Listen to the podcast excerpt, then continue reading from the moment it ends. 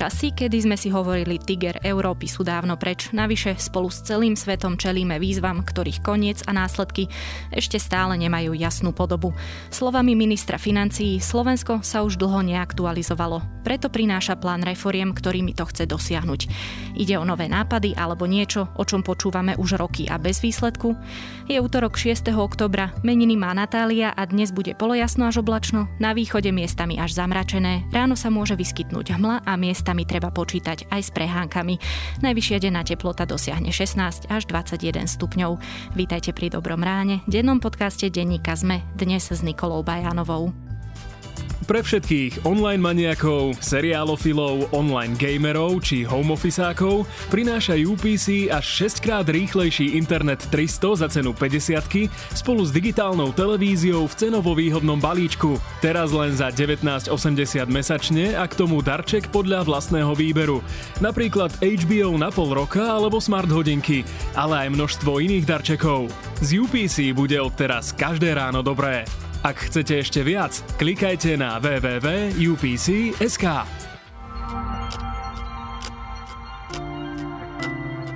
A teraz už krátky prehľad správ.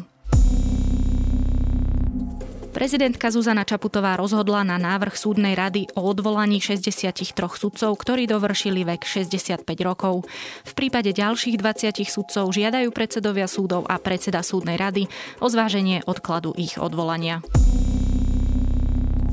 Kultúrne asociácie plánujú v polke oktobra zorganizovať demonstráciu. Organizátori sa stiažujú, že prvá pomoc do kultúrneho a kreatívneho priemyslu doteraz neprišla a tiež sa im nepáči postoj premiéra, ktorý podľa nich situáciu bagatelizuje. Smer podáva návrh na ústavný súd, od ktorého žiada, aby preveril možnú protiústavnosť núdzového stavu. Predseda Smeru Robert Fico to oznámil s tým, že nie je jasné, či je núdzový stav vyhlásený na celé územie alebo nie. Svoju podporu návrhu vyjadril aj hlas Petra Pellegriniho. Kombinácia pandémie a neschopnosť zabezpečiť si obchodnú dohodu s Európskou úniou po Brexite môže podľa americkej právnej spoločnosti Baker McKenzie spôsobiť veľké straty britskej ekonomike. Hrubý domáci produkt Spojeného kráľovstva môže počas 10 ročia prísť o takmer 150 miliárd eur ročne. Novozélandská vláda premiérky Jacindy Ardernovej v pondelok prislúbila, že ak v oktobrových parlamentných voľbách zvíťazí, zruší tzv. konverzné terapie, ktorých cieľom je zmena pohlavnej orientácie či rodovej identity príslušníkov menšín. Tamojší prieskum ukázal, že viac než jeden zo šiestich respondentov bol už podrobený úsilu psychiatrov či psychológov s cieľom zbaviť ho sexuálnej identity. Viac správ nájdete na zme.sk.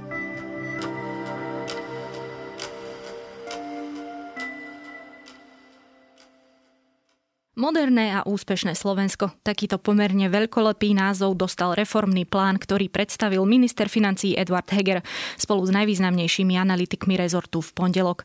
Hovoria, že táto vláda má reformný apetít a dokázať by to chceli v 8 oblastiach. Podarí sa koalícii naladiť na rovnakú vlnu a nerozhádajú ju stranické priority. Až napokon z reforiem nič nebude. Pýtať sa budem politického komentátora denníka ZME Petra Tkačenka.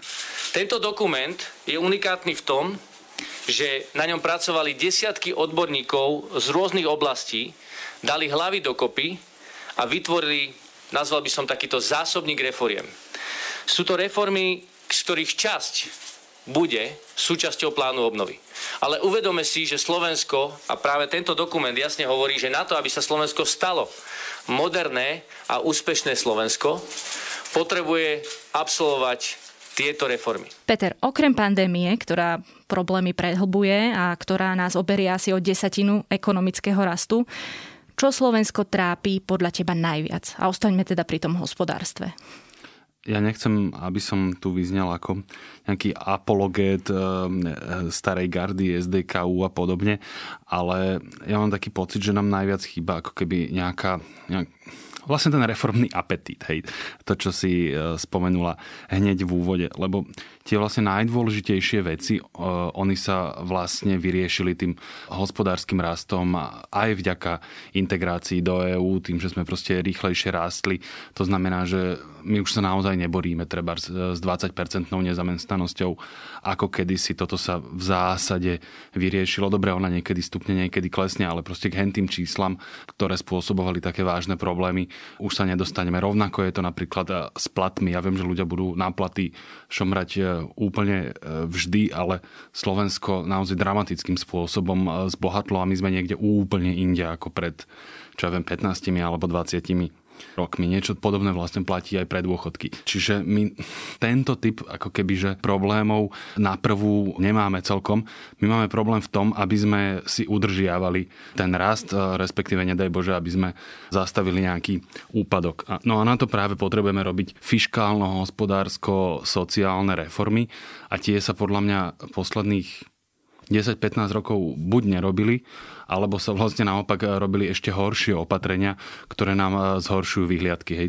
Ja to tu notoricky opakujem, ale ako prvé mi nápadnú tie zmeny v dôchodkovom systéme. To znamená, že Smer ho za jedno druhý pilier strašným spôsobom zmasakroval, že tam vlastne zastavil e, alebo znemožnil skoro e, rast úspor čím vlastne sporiteľov odrádza od toho a popiera zmysel druhého piliera. Na druhej strane máme zastropovanú výšku dôchodkového veku, spôsob, akým je naviazaný minimálny dôchodok na rast miest je, je tiež samovražedný. No, čiže toto sú tie vlastne kontrareformy, čo sme prijímali a nič iné sa nerobilo. Čiže tie problémy sa nakopili dramatickým spôsobom. To sa týka aj podnikateľského prostredia a, a tak ďalej a tak ďalej. Čiže 10-15 rokov z toho logicky vychádza, že ide hlavne o vlády Smeru.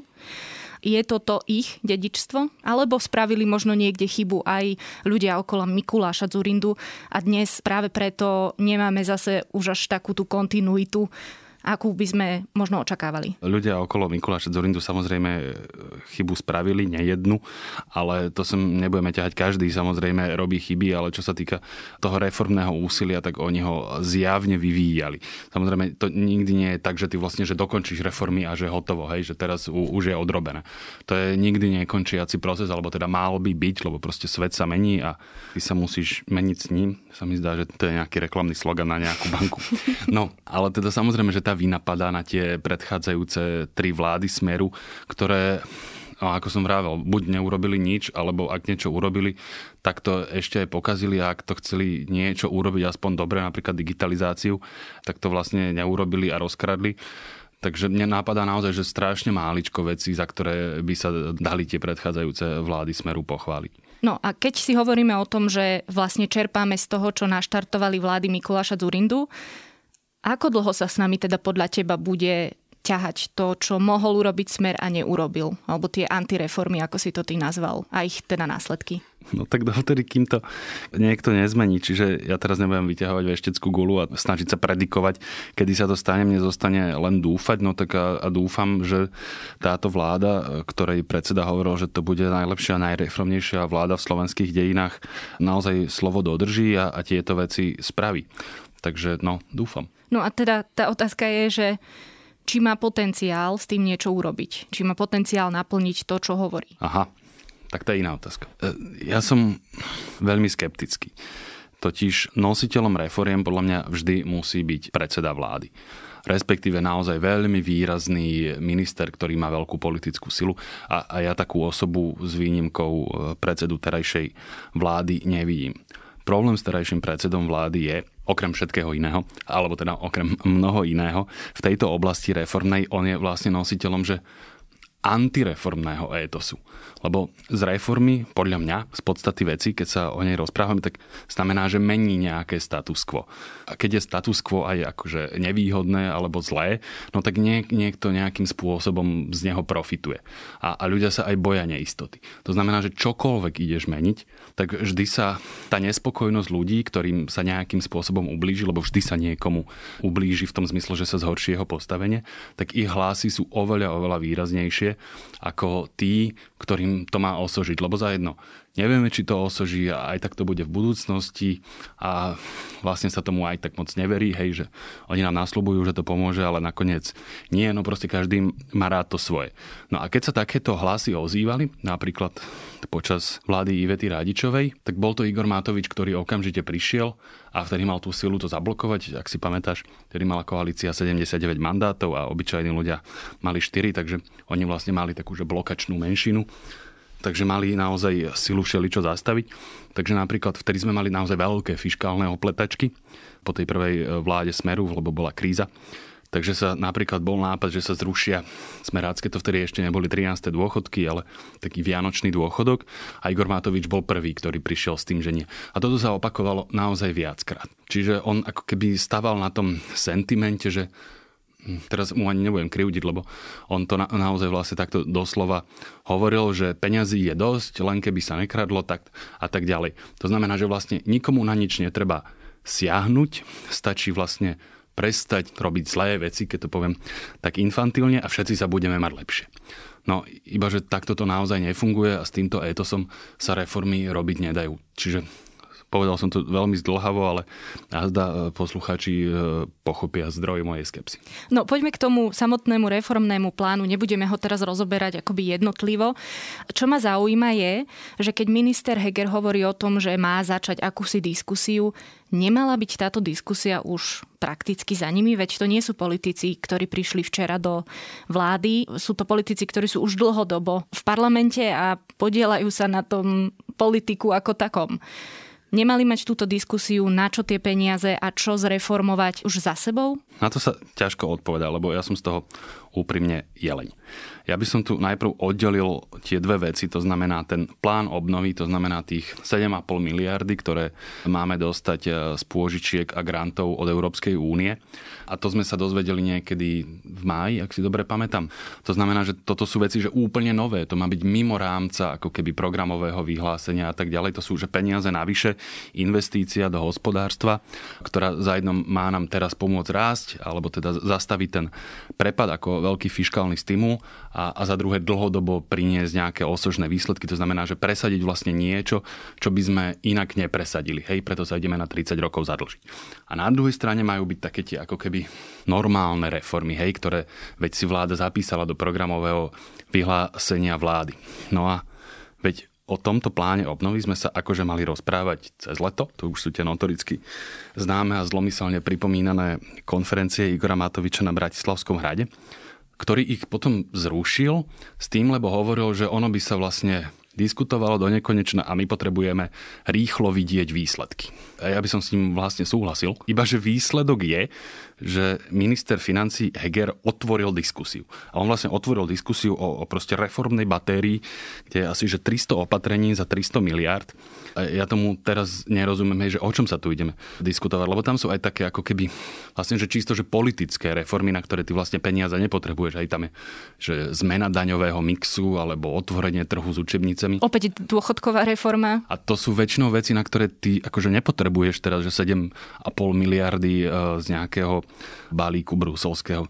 Čiže ja tomu vôbec nerozumiem, nechápem celkom, ako sa dá o tomto takto diskutovať. Podľa mňa tie dva balíky treba naozaj že jasne rozdeliť, že kde sa rozprávame o tých investíciách veľkých a, a kde sa rozprávame o tzv. E, tak povediať akože normálnych politických reformách. Áno, o tých sa vlastne malo diskutovať pri zostavení vlády. Tam sa mali špecifikovať jasné priority, e, čo ideme robiť. Tam napríklad má patriť spravodlivosť a tam musím povedať, e, že sa naozaj dejú veci, no ale tým, že oni tiež vlastne spravili PVV také, ktoré sa podobá vlastne na tento akože reformný plán, alebo reformné menu, ako by povedal Eduard Heger. Tým, že tam dali všetko, tak tam vlastne nedali nič, takže my sme tu vlastne teraz ako keby, že vo fáze zostavovania vlády. To je veľmi zvláštne. No, lebo teraz nechcem nikoho uraziť, ale bežných ľudí nezaujíma poriadne, skadiaľ tie peniaze budú a ktorý plán zaradiť do akej kategórie, že či to je to, čo od nás chce Únia, alebo to, čo si vymyslela vláda. V končnom dôsledku ľudia chcú vidieť tie zmeny. Čo teda asi možno tak voliči, hlavne Oľano, očakávali a čo sa potom tým pádom minulo účinku práve v tom, čo predstavil Heger. Je tam niečo také? Nazerať e, do hlavy voliča Oliano je veľmi špecifická úloha a nie som z nej úplne nadšený. Podľa mňa volič Oliano očakával, že vyženieme smer z vlády a to treba objektívne povedať, že tým, že zostavilo vládu Oliano, tak sa vlastne ako keby, že tento cieľ do veľkej miery splnil a voliči Oliano sú do veľkej miery spokojní. No a oni podľa mňa, že oni nemali očakávanie, že sa budú, ale, hovorím, to je že čisté moje hádanie, takže nech to aj tak e, poslucháči berú, že, že to ja naozaj varím z vody a modelujem akože podľa nejakých svojich pocitov. Ja som od Oľano naozaj nemal pocit, že oni by boli nejaká reformná strana a chystali nejaké zmeny. Oni skôr naozaj, že budili ten dojem, že vyženieme smer a bude dobre, lebo vlastne smer rozkladol toľko peňazí ročne, že keď sa to prestane, tak bude na všetko dosť peňazí, čo samozrejme nie je pravda. Čo sme už vlastne povedali ešte v čase radičovej vlády, že takto fungoval hlavne Igor Matovič. Dobre, a čo teda tí koaliční partnery? Ešte to musí prejsť nejakou diskusiou medzi nimi, ako sa k tomu postavia, keď už teraz vidíme napríklad, že Veronika Remišová vyjadrila nejaký nesúhlas s niektorými bodmi. Bude to ľahké sa na tom dohodnúť? ak sa pýta, že, že dohodnúť sa na presadení celého tohto balíka, to, to nie je, že či bude ľahké alebo ťažké, to je proste, že nemožné. Oni urobili že pomerne dobrú službu, že tam kvantifikovali tie opatrenia. To znamená, že ty keď si ich zrátaš, tak narátaš naozaj že desiatky miliard eur, ktoré samozrejme, že nemáš a mať nebudeš. To znamená, že toto presadiť ako celok je nemožné, to ti garantujem. No hej. oni aj hovoria, že si z toho treba vybrať. No, ako si povedal, je toto menu. Hej, no a, a že či sa na niečom dohodnú, na niečom sa dohodnú, iste? Či to bude to naozaj dôležité? A opäť zase to treba proste rozdeliť na tie dva balíky. A či sa to dokáže presadiť a či to prinesie výsledky, no povedzme, že ja som teda skeptický tak sa teraz trošku zahrajme a predstavme si, že ty si členom vlády. Čo by si si z toho vybral ty? Ja už som sa dnes na to trochu zahral. Keďže Eduard Heger otvoril diskusiu, tak aj ja som si ju tak e, pracovne otvoril. A keby som si mal vybrať treba, že tri veci, tak by som sa, a teraz hovorím o tom pláne obnovy. To znamená, že dostanem ako keby že veľa peňazí na niečo, čo považujem za veľmi dôležité, ale z nejakých dôvodov, či už fiskálnych alebo politických, sa to proste dlhodobo zanedbáva a má to potenciál priniesť veľký osoch krajine. Tak by som si vybral inklúziu vylúčených komunít, alebo teda Rómov, lebo to podľa mňa, okrem toho, že to je vyloženie ľudské, umožniť ľuďom, aby žili plnohodnotný život a oni sa ťažko z tých podmienok e, sami vyťahnu, tak okrem toho to vlastne rieši veľa problémov Slovenska, teda v prvom rade demograficky. To znamená, že ty keď ako keby desiatky tisíc ľudí začleníš do spoločnosti a dáš im možnosť plnohodnotne žiť, tak ich logicky začleníš aj do ekonomiky a to jednoducho prospieva nám všetkým. Potom je to isto vzdelávanie. Máme naozaj veľký problém s tým e, predovšetkým na tých vyšších stupňoch škôl, to znamená vysokých, že ľudia jednoducho nechcú študovať na Slovensku a potom ty, keď už ideš vyštudovať inám, tak proste veľká časť ľudí tam zostáva. To je akože úplne prirodzený proces z mnohých dôvodov. Čiže toto podľa mňa treba riešiť a na to samozrejme okrem e, zručnosti a rozumu, to znamená vedieť urobiť tú reformu, budú potrebné aj peniaze. A do drtice ono je to síce notoricky známe, ale podľa mňa s tým naozaj treba niečo robiť a to je povedzme, že zelená ekonomika, napríklad sa chystajú, že environmentálne dania a tak, ale veď na tie nepotrebuješ peniaze. Hej. Vlastne z environmentálnych daní ty peniaze dostaneš, ale teda ak by to malo byť niečo, na čo peniaze potrebujem, tak to môže byť napríklad energetická efektivita alebo obnoviteľné zdroje. Tam si myslím, že sa naozaj dá veľa preinvestovať a, je to investícia, ktorá sa ti vráti, či už na úspore energie alebo e, menších emisiách CO2 a tak ďalej. Čiže toto by bol taký môj e, praktický nástrel a príspevok do diskusie. Mimo tej zelenej ekonomiky nie je tak trochu smutné, že si vlastne prvé dve veci, ktoré si povedal, opakujeme už no minimálne 20 rokov, ak nie aj celých 30 rokov samostatnej republiky slovenskej. Lebo naozaj veľa z toho dokumentu je nechcem povedať, že neoriginálne, ale je to niečo, čo naozaj sa opakuje v rôznych akčných plánoch, stratégiách a tak ďalej do nemoty dookola? Toto je zaujímavý typ otázky, kde si si zároveň odpovedala. Áno, ja, ja ti musím dať zapravdu. Je to tak, e, ja tomu hoci môžem politicky rozumieť, prečo sa politikom nechce nalievať e, veľa peňazí do vylúčených komunít a tá komunita nie je vylúčená preto, že by ju e, Slováci mali radi, ale práve preto, že ju radi nemajú. Takže ono to má nejakú politickú logiku. Takisto vzdelávanie z toho, kým niečo budeš mať, tak to trvá roky, rokúce, ak, ak nie desiatky. A hoci tomu môžem politicky rozumieť, je, je to samozrejme trestuhodné. Toľko komentátor denníka ZME Peter Tkačenko. Nie je to práca na 4 roky. Toto je práca na 10 rokov. Je to za desiatky miliard. Ale toto je cesta k tomu, aby sa Slovensko stalo modernou a úspešnou krajinou. A verím tomu, že to potom to túžia všetci občania Slovenskej republiky a toto dokáže zo Slovenska urobiť krajinu, kde budeme radi žiť.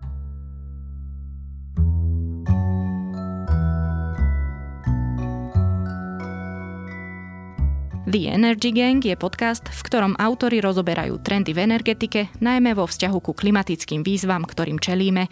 Zameriavajú sa najmä na Spojené štáty, ich diskusie sú veľmi poučné, zaujímavé a zrozumiteľné a aj preto je práve The Energy Gang môjim dnešným odporúčaním. A to je na tentokrát už všetko. Počúvali ste Dobré ráno, denný podcast denníka ZME, dnes s Nikolou Bajánovou.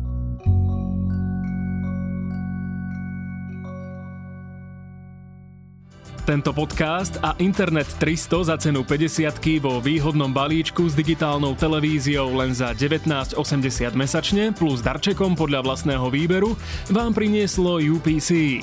www.upc.sk